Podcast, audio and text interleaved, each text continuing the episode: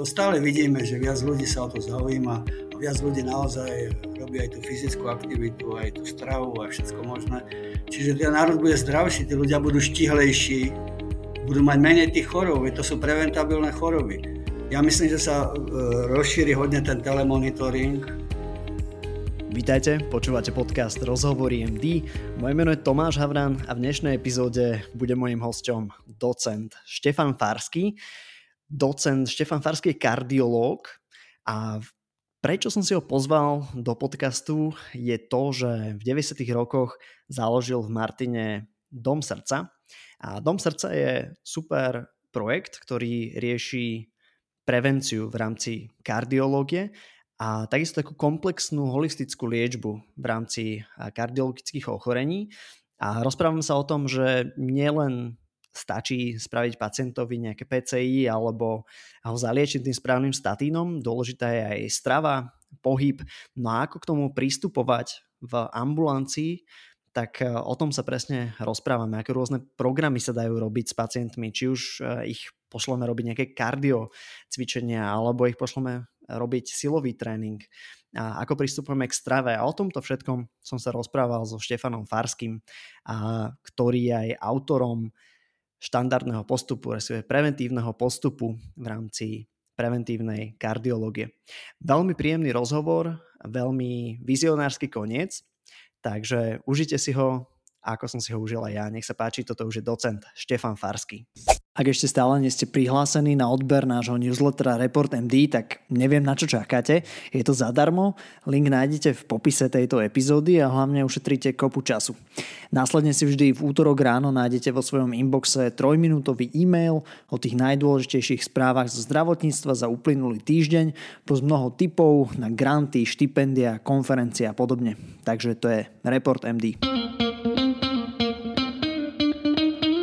Tak ako aj ostatné epizódy, aj túto vám prináša farmaceutická spoločnosť Krka Slovensko s motom Žiť zdravý život. Vítajte v podcaste Rozhovory MD. Čo je to ten Dom srdca?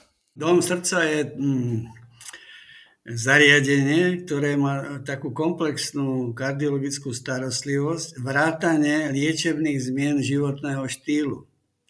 Vzniklo to tak, že niekedy v 90. rokoch, keď sme začali používať statiny na prevenciu kardiovaskulárnych ochorení, mal som taký mm, kontakt s jednou farmaceutickou spoločnosťou z USA, aj som prednášal, pre nich vtedy bola štúdia 4S, ktorá ukázala, že keď pacientom sa zníži hladina cholesterolu, tak e, tým rizikovým, alebo už keď chcú po infarkte, tak, sa, tak keď sa podstatne zniží tá hladina cholesterolu liekom, statinom, tak klesá umrtnosť a chorobnosť o nejakých 25, 30, 35% Takže to bol taký zlomový moment v kardiológii, keď sa začali používať statiny. Ale samozrejme, to, to bola aj farmaceutická firma, oni mali aj programy nefarmakologického zniženia hladiny celkového cholesterolu a LDL, toho zlého cholesterolu.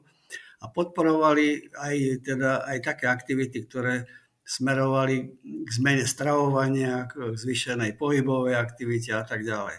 No ja som im to tak rozprával tým zástupcom tej firmy, že bola to teda MSD, však ich môžem menovať, že, teda, že ja by som mal rád také zariadenie, kde by všetky tie aktivity boli dohromady. To znamená nehovoriť pacientovi, že ako sa má stravovať, ale má možnosť hneď ísť do tzv. kardioreštaurácie, kde si objedná to jedlo, ktoré my odporúčame, dostane tam nejaké edukačné materiály, že si pôjde hneď zacvičiť do cardiofitness, ktoré je tie súčasťou tomu srdca, a bude tam aj kardiologická ambulancia, samozrejme, aj keď potrebuje lieky, dostane lieky a hlavne tie diagnostické procedúry.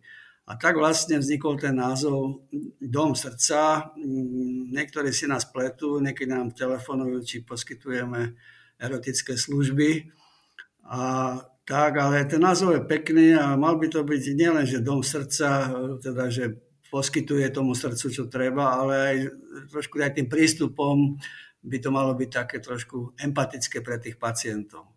No a vlastne ešte to dokončím, lebo je to zaujímavé, E, ja, oni mi hovorili, že teda keby som to nejako napísal, že práve v Amerike v tej spoločnosti prebieha súťaž o také projekty preventívne, tak ja som to tedy na písacom stroji napísal na jednu stranu lamanou angličtinou Hard House a Cardio Restaurant, Cardio Fitness and Cardiology Department in one building.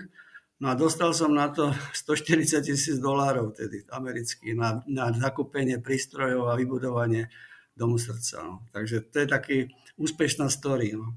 Takže už keď ste dostali tie peniaze, tak už ste museli niečo spraviť, že už to nebol iba sen, ale trebalo začať naozaj makať. Bola, no, bolo to tak, no, tlačovka bola vtedy a bohužiaľ sme sa dostali do prenajmu, nemali sme teda vlastnú budovu, kúpili sme teda echokardiografické, echokardiografický stroj, potom sme kúpili na cvičenie trenažery, cardiofitness, kde vlastne sa nastavuje tepová frekvencia, ktorú chceme, aby ten pacient dodržiaval pri záťaži.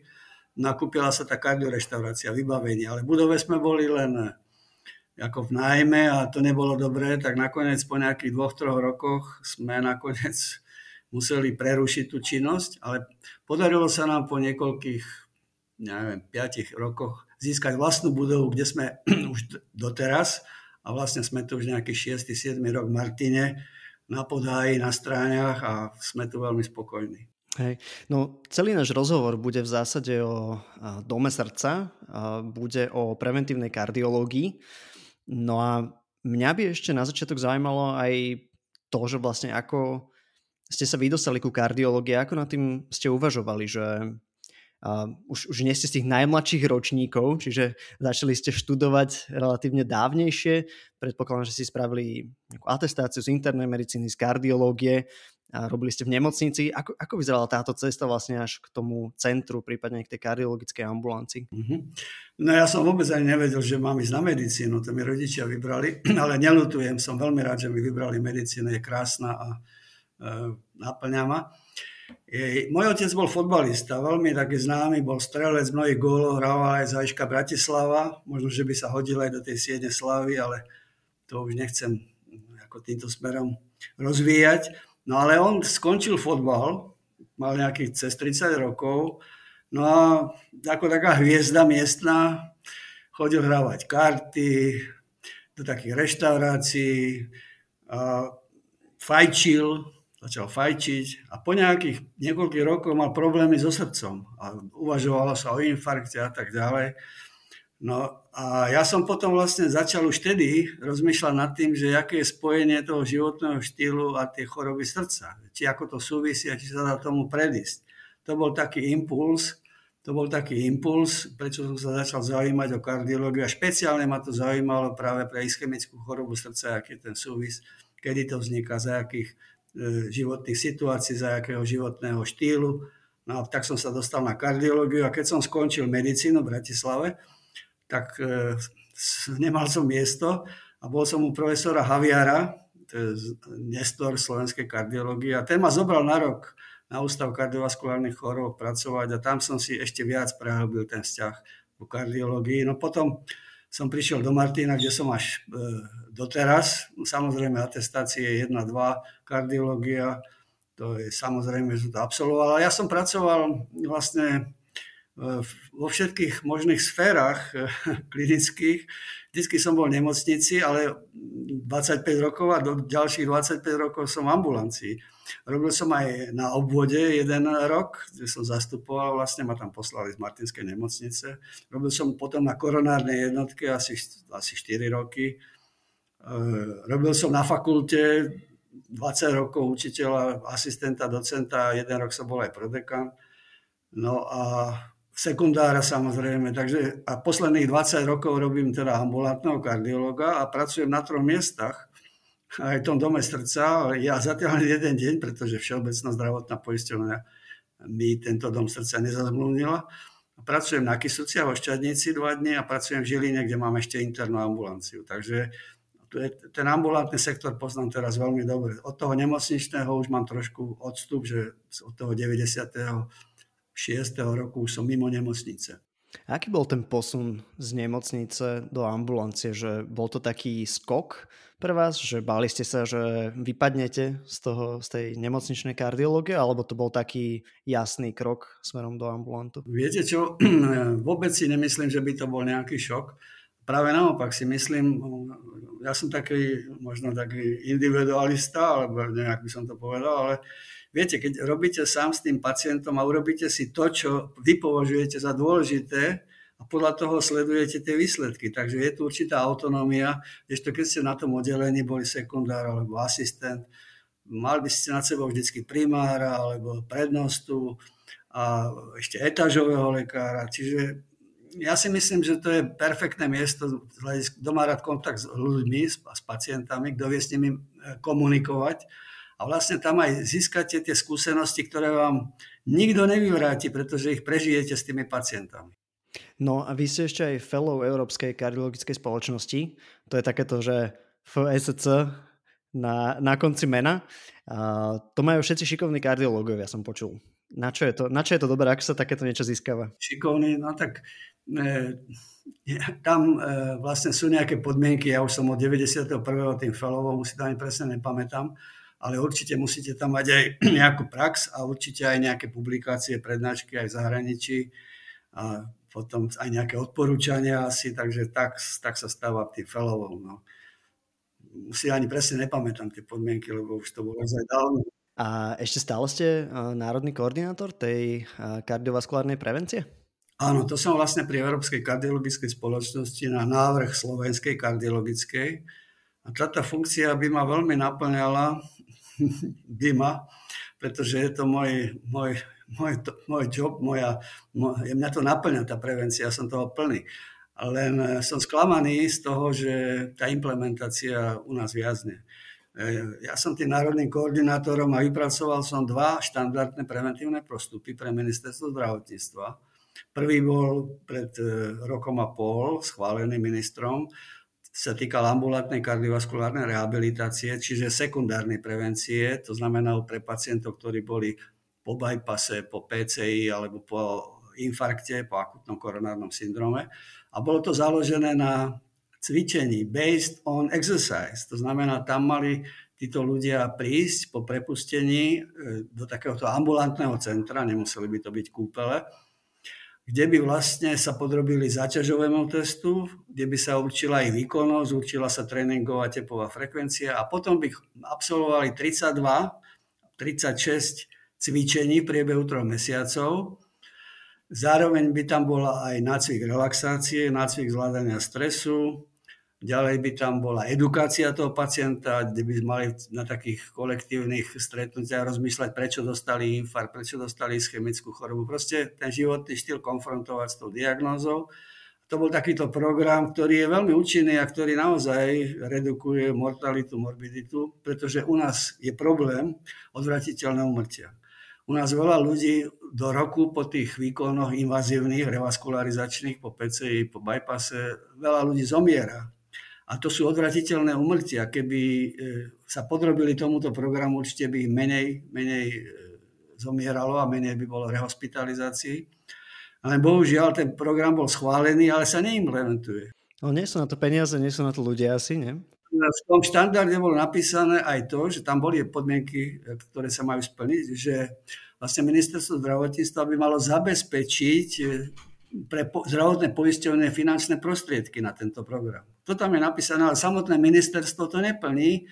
Takisto ani neplní to, že malo by zaviesť nejakú certifikáciu tých kardiologov, ktorí by tam v týchto ambulantných stacionároch kardiologických pracovali. Takže to je bol program sekundárnej prevencie. A ešte, aby som to dokončil, ešte viac sa mi páčil ten ďalší štandard, sa týkal primárnej prevencie. To znamená ľudí, ktorí ešte nemali srdcovú chorobu, ale už môžu mať hypertenziu, vyššiu hladinu cholesterolu, čiže majú väčšie kardiovaskulárne riziko. A ten druhý program sa volá systematický monitoring kardiovaskulárnej prevencie a týka sa e, poistencov, ktorí chodia na preventívne prehliadky zhruba vo veku od 45 do 60 rokov a u týchto by sa malo u každého vypočítať tzv. kardiovaskulárne riziko. To riziko znamená to, koľko percent pacientov s určitými hodnotami zomrie alebo ochorie na ischemickú chorobu srdca. Podľa toho, aký má vek, či je fajčer, nefajčer, aký má systolický tlak a aký má, najprv bolo LDL cholesterol, teraz je non-HDL cholesterol. Čiže podľa toho vidie nejaké percento, napríklad 14%. Znamená to, že 14 ľudí zo 100 s takýmito hodnotami bude mať priebehu 10 rokov nejakú srdcovú chorobu alebo zomre na srdcovú chorobu. No a novinka bola tá, že, teda, že by to mali hlásiť do poisťovne, keď e, robia tie preventívne prehliadky a monitorovať to a po dvoch rokoch, keď ten pacient alebo ten poistenec príde na ďalšiu prehliadku, ak sa mu podarí znížiť o 2,5% to riziko, mal by dostať finančnú odmenu od poisťovne. Takže to bol taký prelom, lebo na to moc nechceli reagovať, že sa toto sa nemá robiť, že sa proste dávajú odmeny pacientom, ale tie poisťovne to robia aj doteraz to robili. Tak nakoniec sme to vyriešili tak, že v tom štandarde je napísané, že to nemusí byť finančná odmena, ale ministerstvo zdravotníctva určí výšku tej odmeny a už potom ten, ten konkrétnu tú odmenu, ten druh tej odmeny potom môže tá poisťovňa zvoliť podľa svoj, svojho vlastného uvaženia. No o to by som si veľa sluboval, lebo, som, lebo viete, tí pacienti sa stretávajú, ja si to tak predstavujem, že aj tí poistenci, že tak čo, ako máš to riziko, tie percentá, koľko ti to vyšlo, že by sa tak ľudia o to rozprávali, a ja som si to znížil, ja som dostal odmenu, Čiže toto by mohlo veľmi pomôcť podľa mňa, ale zase implementácia totálne viazne. Tí praktickí lekári možno ani nevedia, i keď som to prednášal aj na spoločnosti praktických lekárov, možno aj nevedia, že toto je štandard, že takto by sa to malo robiť. Na ministerstvu zdravotníctva sa tvári tak, ako že hlavne, že to je štandard bol prijatý a implementácia. No, ak, nie, ak niekto ho chce implementovať, aspoň čiastočne, možno v rámci nejakého svojho ambulantného settingu, tak sa to dá, že idete na štandardné postupy od KSK, tam ho nájdete, ja ho mám tu otvorený. A je to relatívne krátke čítanie, a veľmi k veci. Ja som píšel ten štandard, lebo myslím, že je dobrý. No. Ma mrzí, že sa neimplementuje. Hej. Ale páči, páči sa mi to vaše rozmýšľanie, že ľudia by si porovnávali svoje uh, percentuálne riziko, tak jak sme sa posledné dva roky bavili, že či sme očkovaní, neočkovaní, koľko tými vakcínami covidovými, tak toto by mohla byť nová téma. V kardiológii je to tak napríklad, že tí pacienti so srdcovým zlyhaním, tí dýchaviční, medzi sebou komunikujú. Tak ako máš reakčnú frakciu? Koľko máš percent? Ja, ja mám 40, ale on, samozrejme musím im povedať, že norma je 60, nie 100, lebo to ich dosť tak ako deprimuje, že takú nízku, ale vedia o tom a hovoria si o tom. Tak niečo podobné by mohlo byť aj s tým kardiovaskulárnym rizikom. Áno. No tak poďme tak konkrétnejšie na dom srdca, že mm, teraz aby každý mal nejaký prehľad, že čo sa tam vlastne deje a akí pacienti vám tam chodia. Um, do akých programov, aké máte možno výsledky. Tak skúste začať tak úplne zo široka a potom sa možno pozrieme na rôzne tieto body. Robíme samozrejme pre pacientov, ktorí majú choroby srdca a hypertenziu, veľa obezity robíme, lebo obezita je ten náš najvýznamnejší rizikový faktor, keď to zoberieme z populačného hľadiska, že koľko je tej obezity. Takže venujeme sa aj tomu. No a máme tu kardiologickú ambulanciu, robíme tie záťažové testy, kde určujeme tú tréningovú frekvenciu, potom sa pacienti objednajú do cardiofitness, chodia tam a na, tých, na, tie, na tie tri mesiace väčšinou. Niektorí chodia aj dva roky, už sú to také skupiny, čo chodia stále, sa podporujú jeden druhého a vlastne vytvárajú takú klubovú atmosféru. No potom je tu aj jedáleň, ktorá momentálne robí len na dovoz, nerobí na, priame na objednanie, robí balíčky. No a je tu tá kardiologická ambulácia. Máme tu aj relaxáciu, ale to moc nepoužívame, čo ma mrzí je tu infrasauna napríklad, ktorá by sa mohla používať aj výrivka. No takže a máme tu ešte školu, kde chodia postihnuté deti. No, tie sú, tie, pretože máme veľké priestory, tak sme im to umožnili a sú to veľmi dobrí nájomníci, takže to je v pohode. No a teraz vlastne my sa venujeme, ja robím tú ambulanciu štandardnú, to znamená, robím aj pre poisťovne, ktoré to tu zazmluvnili. Ja to môžem povedať, bez váhania to zazmluvnila poisťovňa Unión, a od toho roku aj poistená dôvera, ktorá vlastne nám uhrádza už teraz to cvičenie, to trojmesačné a dokonca to uhrádza nielen pre, pre tých pacientov po tých revaskularizáciách a po infarkte, ale aj diabetikom druhého typu, čiže, čo je významná vec a veľmi to ocenujem, že dôvera to teda rozšírila to indikačné spektrum. Tak a môj štýl práce je taký, že to by som chcel tým mladým kolegom povedať, že ja sa s tými ľuďmi rozprávam. Veľa sa rozprávam. Napríklad pred chvíľou, pred dvomi hodinami som tu mal jednu pani, ktorá z nič, zdravotnička, inak ktorá z ničoho nič e, mala nejaké teploty, zle sa jej dýchalo, skončila na koronarografii a e, po koronarografii povedali, že má ísť na bypass nikto jej nič viac nepovedal. Hej? Nikto, že proste kde má tie cievy zúžené, ako to je, čo sa s tým bypassom tam urobí. Proste ona to odmietla. To chcem povedať, že tí mladí majú trošku tendenciu spoliať sa len na tú techniku a chyba im tá, tá komunikácia s tým pacientom. A hlavne je to u hypertonikov. Tam musím zistiť ten spôsob života, ako súvisí s tým tlakom. Pretože tam patria otázky, ako spia napríklad, alebo e, aký majú rozvrdený tieto veci sú veľmi dôležité. E, totiž, e, keď som rozmýšľal, čo poviem medikom, tak e, som si spomenul na jednu takú poučku, čo sme sa učili ako medici z českých kníh, z českej propedeutiky internej, sa pamätám, volala sa, že Fučík, od Fučíka autora. A tam bolo napísané, to bola interná propedeutika, tam bolo napísané, pri angíne pectoris to bolo. Počúvajte pozorne pacienta, Říká vám totiž diagnózu. A naozaj to tak je, že e, niekedy, keď máte hlavne, povedzme, tie synkopy, tam sú strašne dôležité všetky tie detaily, aby ste vedeli povedať, či to bola skôr neurologická príčina alebo kardiologická príčina. Takže proste tie liečebné zmeny životného štýlu. Keď je pacient obezný, príde ku mne s týždňovým zápisom čo je dole okolkej, to prebereme tie všetky tých 7 dní a vlastne upozorním, čo by mal čím nahradiť, čo by mal vynechať, čo by mal zaradiť. Na no každému doporučujeme ten trikrát týždenný tréning.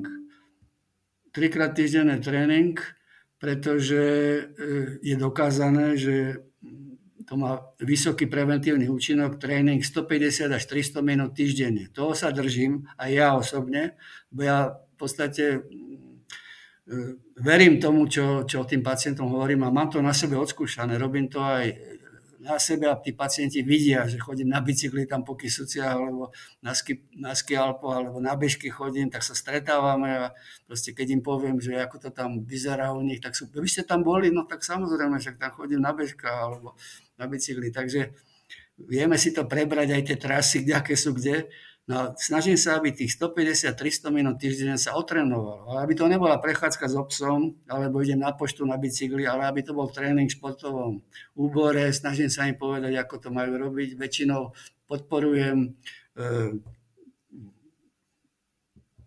e paličky Nordic Walking, do chôdzu do kopca, samozrejme najprv mierne a potom, potom silnejšie. No a týmto spôsobom ich snažím sa motivovať a vidím po nejakej dobe urobím záťažový test, oni vidia, oni viac e, utiahnú, sú potom spokojní, psychicky sa vylepšia, kvalita života sa zlepší.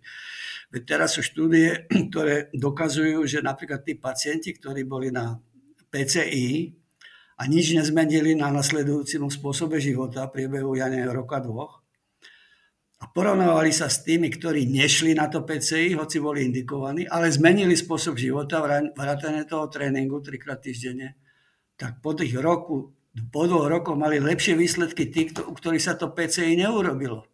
U ktorých sa urobilo. Takže vlastne, keď sa ne, keď nenasleduje tá zmena životného štýlu, nenasleduje tá ambulantná kardiovaskulárna rehabilitácia, sú to vlastne prostriedky zle investované, keď pre toho pacienta samozrejme je to nutné urobiť, ale nechcem to tak silno povedať, ale proste mal, mal by nasledovať tá, tá zmena životného štýlu a tá nefarmakologická intervencia. Mm-hmm. No dobre, čiže uh, okrem toho, že štandardne máte ambulanciu, chodia k vám pacienti, či už po takýchto zákrokoch, alebo štandardne s nejakými s nejakým problémom kardiologickým, alebo... No, arytmie sú veľký problém, k tomu ešte mm. prídeme. A ten program, ktorý máte, respektíve, že trikrát za týždeň treba cvičiť, a tak tie programy sú nejako dané? Sú sú na to nejaké jasné guideliny, alebo je to veľmi individuálne pre toho pacienta? Respektíve, ako k tomuto možno pristupujete aj, aký to má taký, že dlhodobý horizont, že tí pacienti teraz vstupujú do nejakého programu, ktorý trvá 1, 2, 3, 4, 6 mesiacov alebo je to nejaká že kontinu, ako kontinuálna starostlivosť počas rokov? To by malo byť kontinuálne. Oni by, oni by sa mali postupne previesť na domáce cvičenie, nemusia chodiť do centra. Hm, s čím máte možno najlepšiu skúsenosť? Že ako to, ako to v praxi funguje? No, tak niektorí, niektorí chodia radi, majú to ako aj spoločenskú udalosť, niektorí chodia aj rok, aj aj dlhšie, ale niektorí napríklad keď sú zďaleka, tak nemôžu dochádzať tak často, takže my to kombinujeme s, s domácim tréningom, na to máme zase rôzne pulzomery a máme aj také zariadenia, keďže ten telemonitoring je dôležitý, lebo ten pacient musí byť pod určitou kontrolou, pretože on je vysoko rizikový. Každý taký pacient, ktorý už prekonal nejakú tú srdcovú príhodu, patrí do skupiny s veľmi vysokým rizikom. Čiže on nejakým spôsobom musí byť kontrolovaný. My máme aj tie hrudné pásy, ktoré im požičiavame aj na domov a k tomu si stiahne aplikáciu do telefónu a je schopný 30 minút nahrať nám EKG na jednom kanáli. Takže vidíme, na akom pulze bol, na akom pulze trénoval, či nemal arytmie. A toto je ten telemonitoring, tomu, tomu patrí budúcnosť, takže nemusí samozrejme chodiť stále dochádza do toho, do toho kardiocentra alebo do, do domu srdca, ale môže trénovať aj doma. Dokonca sa snažíme tak postupne to tak urobiť, aby on doma potom pokračoval. Uh-huh. A ako vyberáte tie cvičenia s tými pacientmi? Asi máte nejaké možnosti v rámci domu srdca, ale takisto potom aj pacienti, keď nie sú teda vo vašich priestoroch, tak uh, aké aktivity preferujete? Teraz by som sa zameral kľudne aj na to, že či viac odporúčate pacientom nejaké kardioaktivity alebo skôr aj nejaký silový tréning, či pracujete s obidvoma týmito modalitami, aké máte možno s tým výsledky, a aké sú benefity jednoho a druhého? Mm-hmm. Áno, áno, to som zabudol vlastne, že nie je všetko len aerobný tréning. Máme v podstate aj v tom programe tej ambulantnej rehabilitácie, máme aj silový tréning 15 minútový. Uh, my pristupujeme k tomu tak, že trošku respektujeme aj osobnosť toho pacienta. Niekto má radšej to, niekto má radšej to, niekto má lepšie podmienky na to, iný zase na iné. To znamená, komunikujeme s ním, ale vo všeobecnosti. Preferujeme teda e, tú chôdzu s paličkami, ale do kopcov. Chôdza po rovine s paličkami, to je také, neviem, o čom to je vlastne. E, potom samozrejme bicykel, intervalový tréning. Ten bicykel je výborný, keď je ten terén vlnitý. To znamená, že má v kopec, kde stupne mu frekvencia srdcová klesne pri zjazde a tak ďalej, oddychne si. Kysúce ideálne. Kysúce sú ideálne, áno.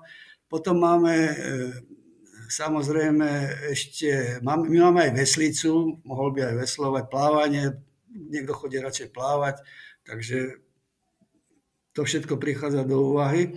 A tie silové... Čiže to skôr o tom pacientovi, hej? Tieto áno, aktivity. Pri, prihľadáme na to, nemusí robiť chôdzu, keď nechce robiť chôdzu do kopcov s paličkami, a, ale môže robiť aj to plávanie, ale to je ťažšie na Slovensku zabezpečiť trikrát do týždňa, takže snáď to nejako kombinovať dohromady. Ale silové tréningy tiež sú dobré, už sa omilostili, bola kedy boli vlastne zakazované, hlavne u pacientov s hypertenziou, Samozrejme, pri tom môže stupnúť tlak pri tom tlačení, ale je to urobené bezpečne, sú na to programy, takže vlastne sa začína nejako 30-40% z toho maxima, čo jednorazovo zdvihne, tak potom sa dáva len 30-40% a urobí to 10 krát, povedzme. Takže dá sa to urobiť a dá sa pritom aj monitorovať toho pacienta.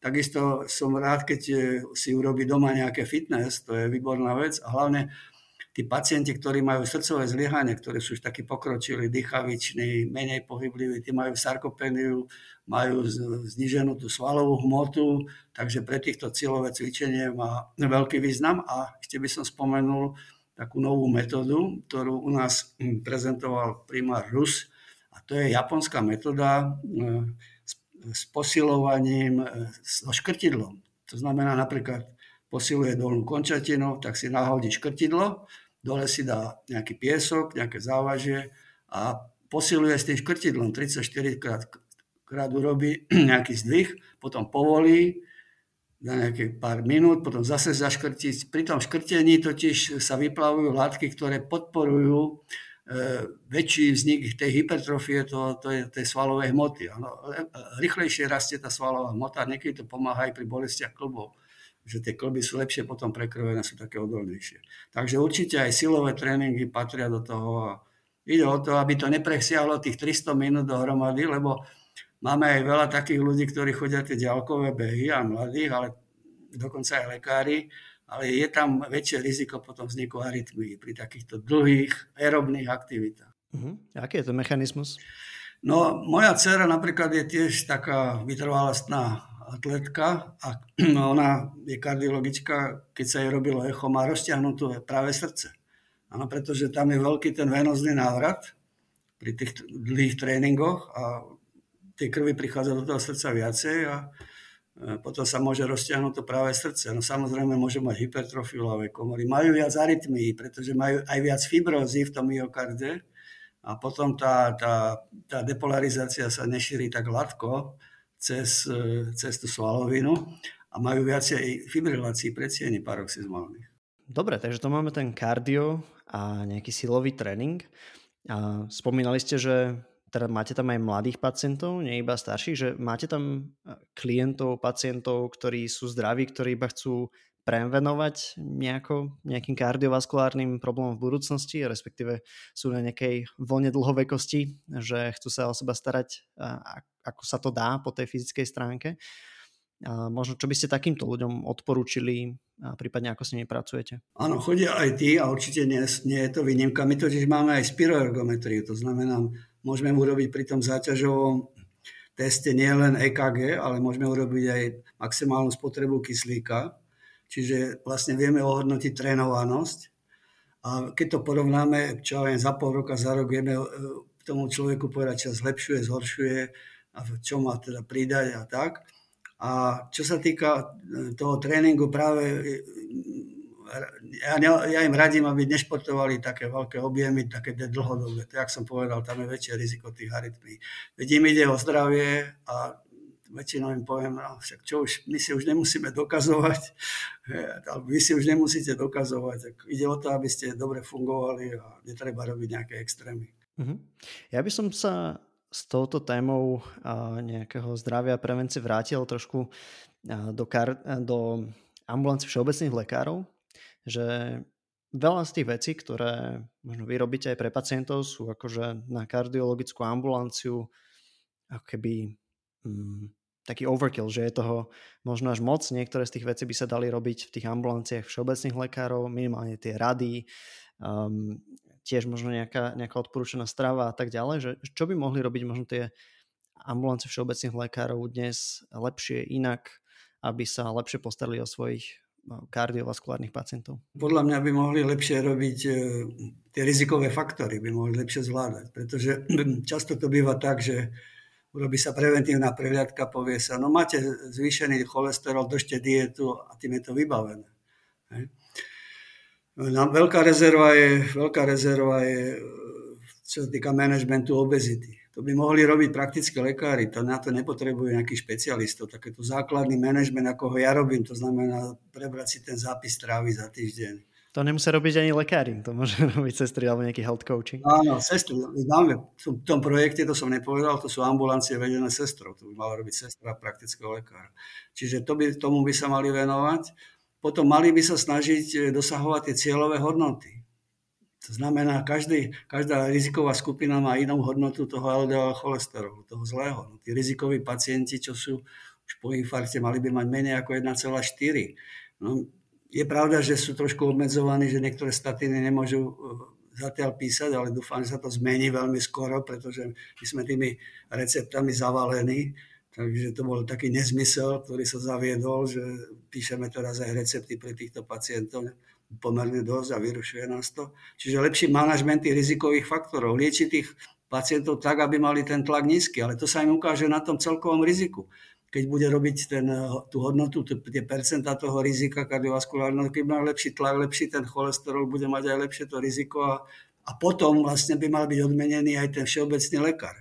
V tom preventívnom štandarde je napísané, že zo všetkých tých kapitovaných pacientov pre, pre, všeobecného lekára, ktorí sú kapitovaní u neho, by sa mala vypočítať priemerná hodnota toho rizika zo všetkých, čo k nemu chodia na preventívne prehliadky.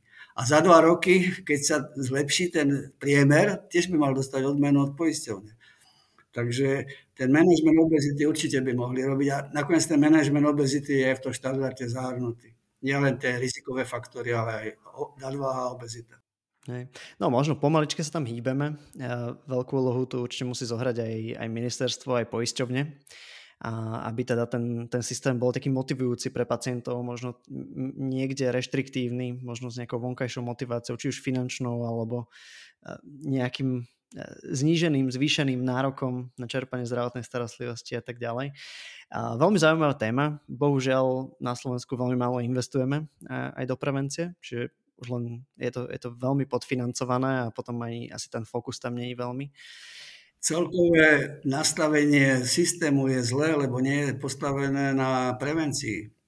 Najlacnejší spôsob, ako zlepšiť prežívanie a zlepšiť kvalitu života a chorobnosť pacientov je zaviesť účinnú prevenciu. To sa ukázalo vo Fínsku, že tie preventívne aktivity, keď oni tam začali ten cholesterol niekedy v 50. rokoch, sledovať a zakázali mliečne výrobky, maslo a podobne, tak im klesla tak e, chorobnosť a umrtnosť na infarkt, že to bolo účinnejšie ako investície do e, farmakoterapie a dokonca aj do invazívnych procedúr. Takže toto ani jeden minister ešte to nepovedal zdravotníctva, čo teda e, v histórii Slovenska, samostatnej republiky sme mohli sledovať. A to je tá chyba, lebo do účinnej prevencie, je jediná, jediný spôsob, ako vlastne mať lepšie zdravotníctvo, mať menej pacientov, menej chorých, lebo inak je to čierna diera, darmo bude stavať nové nemocnice, darmo bude nakupovať prístroje, keď jediná cesta to je, je, aby bolo menej tých chorých. To je, to je najúčinnejší spôsob, ako, ako teda manažovať zdravotníctvo. Áno, úplne súhlasím. Moja posledná otázka, a potom sa vrhneme rýchlo na tie krátke na záver a je, že na čo sa najviac tešíte, alebo čo máte tak pred očami v budúcnosti, že čo zamáva úplne tou kardiológiou, že čo bude mať nejaký veľký pozitívny dopad na zdravie pacientov v rámci kardiológie. Tak keby ste mali teraz taký vizionár, že povedzme o 10 rokov, o 20 rokov, že v čo tak dúfate?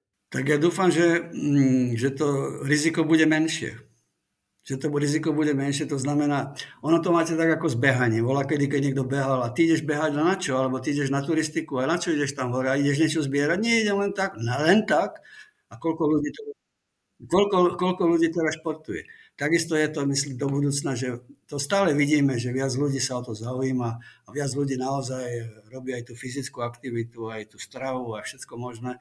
Čiže ten národ bude zdravší, tí ľudia budú štihlejší, budú mať menej tých chorób, to sú preventabilné choroby.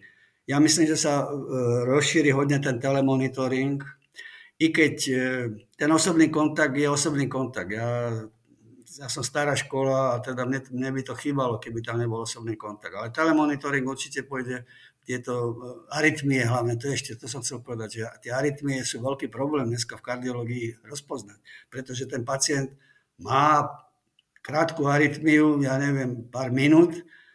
A teraz čo? Obyčajne robíte mu holter, aj keď je dlhší holter a nemusíte to vôbec zachytiť.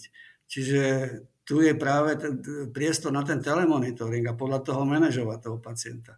Toto by malo byť, no potom určite príde ten, tá náhrada, tie pumpy sa budú ďalej rozvíjať pre tých ťažkých pacientov so srdcovým zlyhávaním. No a čo ešte? Na týmto som nerozmýšľal, že čo bude na budúcna. No za mňa veľmi vyčerpávajúca odpoveď a, a veľmi optimistická, takže teším sa na túto budúcnosť, ktorú ste načetli. A poďme na tie krátke otázky. A prvá je vždy, ktorú sa pýtam, že akú knížku by ste odporúčili mladým lekárom, medikom? No tak EKG do Vrecka od Štefana Farského. Trošku self-promo. Druhá otázka, čo nové sa akorát učíte?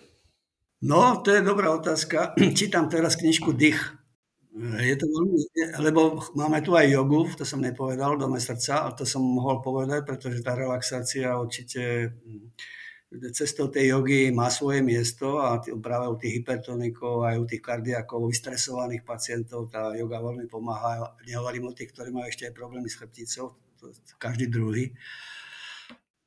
Knižka, knižku čítam o tom dýchu a tam je práve to zaujímavé, že je tam taký pokus, eh, že sa zapchá nos a ako sa menia celé imunologické parametre, keď človek dýchá ústami. Čiže jak je dôležitý ten nos, to je veľmi zaujímavé. Dokonca aj tie dierky sú tam rozdelené, že jedna je viac na emócie a jedna, jedna ovplyvňuje tú jednu polovicu mozgu, kde sú viac emócie, druhá tú racionálnu stránku mozgu a je to, je to veľmi zaujímavé, že to uvoľňovanie, napríklad aj tie meditácie pomocou toho dýchania, ten dých má určite veľkú E, perspektívu. My robíme inak aj 9. februára u nás seminár pre pacientov. Máme takú šikovnú fyzioterapeutku, ktorá pracovala v Tatrách a venovala sa tomu dýchaniu a tej rehabilitácii cez dýchanie. A tam bude ten workshop, kde to vlastne ukáže. Takže čítam o tom dýchu a je to dokonca aj erotika, že ide cez tú e, jednu nosnú dierku, že tam je taká tkáň, ktorá súvisí. No tak. Ale je to, je to pekná, pekná kniha, volá sa Dých autora si nepamätám presne, ale je, je to fundovaná kniha. Uh-huh. Tretia otázka je, že akú radu by ste mali pre medikov, medičky, ktorí teraz ako študujú a za chvíľku budú niekde v tých nemocniciach, ambulanciách? Áno, áno, to som, to som, na toto som sa pripravoval. Ja som si tak spomínal, keď som bol mladý, vlastne, ak som ťažko prežíval, keď mi nejaký pacient zomrel. Lebo na to sa musia pripraviť. Ja neviem, či ich fakulty na to pripravujú. Skôr si myslím, že nie. Lebo viete, keď vám niekto zomre, či ste už v nemocnici alebo ambulantné, vždycky rozmýšľate, že či ste nemohli niečo urobiť inak. Eh, je to také bolestivé niekedy, ale viem, že aj vtedy ma to bolelo, keď som bol mladý, ale časom som sa naučil sa s tým vyrovnať, že proste vtedy som urobil, čo som vedel najlepšie a už proste dozadu sa to nedá ovplyvniť a už nebudem sa s tým viac zaoberať, pretože už aj takto nezmením. To znamená, ale Napríklad chodil som vždycky na pitvy. To je veľká chyba, že sa u nás nepitve, lebo som si to porovnal s tým, ako som ho ja diagnostikoval, ako som ho liečil a či to mohlo nejako súvisieť s tým jeho umrtím. Takže je to bolestivé, ale chcem im povedať, že časom, ak budú rásť odborné a skúsenosťami, sa s tým, sa s tým vysporiadajú. Aký najťažší moment počas štúdia alebo prax ste, ste zažili? No tak tá anatómia, to bolo neskutočné. To bolo neskutočné množstvo to bola asi najhoršia skúška. Pritom z toho skoro nič nevieme. Takže je tá, celá tá medicína je postavená, to štúdium špatne, je to na vlastne neodpoveda tej dobe, neodpoveda tej dnešnej dobe, keď máme všetko teda v mobile alebo v počítači a to, to, to, to mechanické učenie, ktoré stále pretrváva už na príjimačkách, musia, byť, musia sa, ja neviem, 6 mesiacov biflovať denne tí, a, a tí adepti, ktorí chcú študovať medicínu to je postavené na tom a to je hrubá chyba. Hrubá chyba, tam treba problémové vyučovanie, riešiť problémy, namodelovať ich a tak ďalej. Tak, uh, nič iné sa k tomu nedá dodať. A ak by ste museli začať od znova a medicína by sa nedala študovať ani robiť, tak čo by ste robili? Robil by som nejakého športovca, alebo také, také niečo. Proste ja som chcel byť tiež fotbalistom ako otec, ale nebol som tak dobrý ale to ma strašne bavilo šport, fotbal, ale potom som prešiel na individuálne športy a tie sú ešte lepšie ako fotbal, takže bol by som športovcom. Tak to bola moja posledná otázka. Ďakujem veľmi pekne, že ste si našli čas takto po robote. Viem, že ste toho mali veľa a držím vám palce s vašim vlastným zdravím. Vidím, že máte viac vedomostí, ako sa asi dá každý deň športovať, ako, ako môžete. Takže verím, že vám to zdravie bude slúžiť a že v dome srdca ešte veľa pacientom pomôžete. Ďakujem veľmi pekne, bol to rozhovor s vami zaujímavý, aj mne ste boli sympatickí, aj tie otázky boli veľmi dobré, ne, nebolo to nejaké klíše a tak, a, ale to chcem povedať, že som trošku naozaj unavený a preto som sa aj miestami zostavoval, takže dneska som mal naozaj veľmi blbý deň, lebo začínali sme novú klinickú štúdiu, ktorá je nesmierne predigitalizovaná. Takže to len tak na doplnenie. Ale inak ďakujem pekne za pozvanie, bolo to s vami zaujímavé. Dopočúvali ste rozhovor so Štefanom Farským. Ak sa vám páčil, budem veľmi rád, ako pošlete nejakým nádejným kardiologom, internistom. Verím, že tá prevencia má naozaj miesto nielen dnes, ale aj v budúcnosti, takže e, počúvajte a verím, že budete mať podobné centrum pri svojej kardiologickej ambulancii.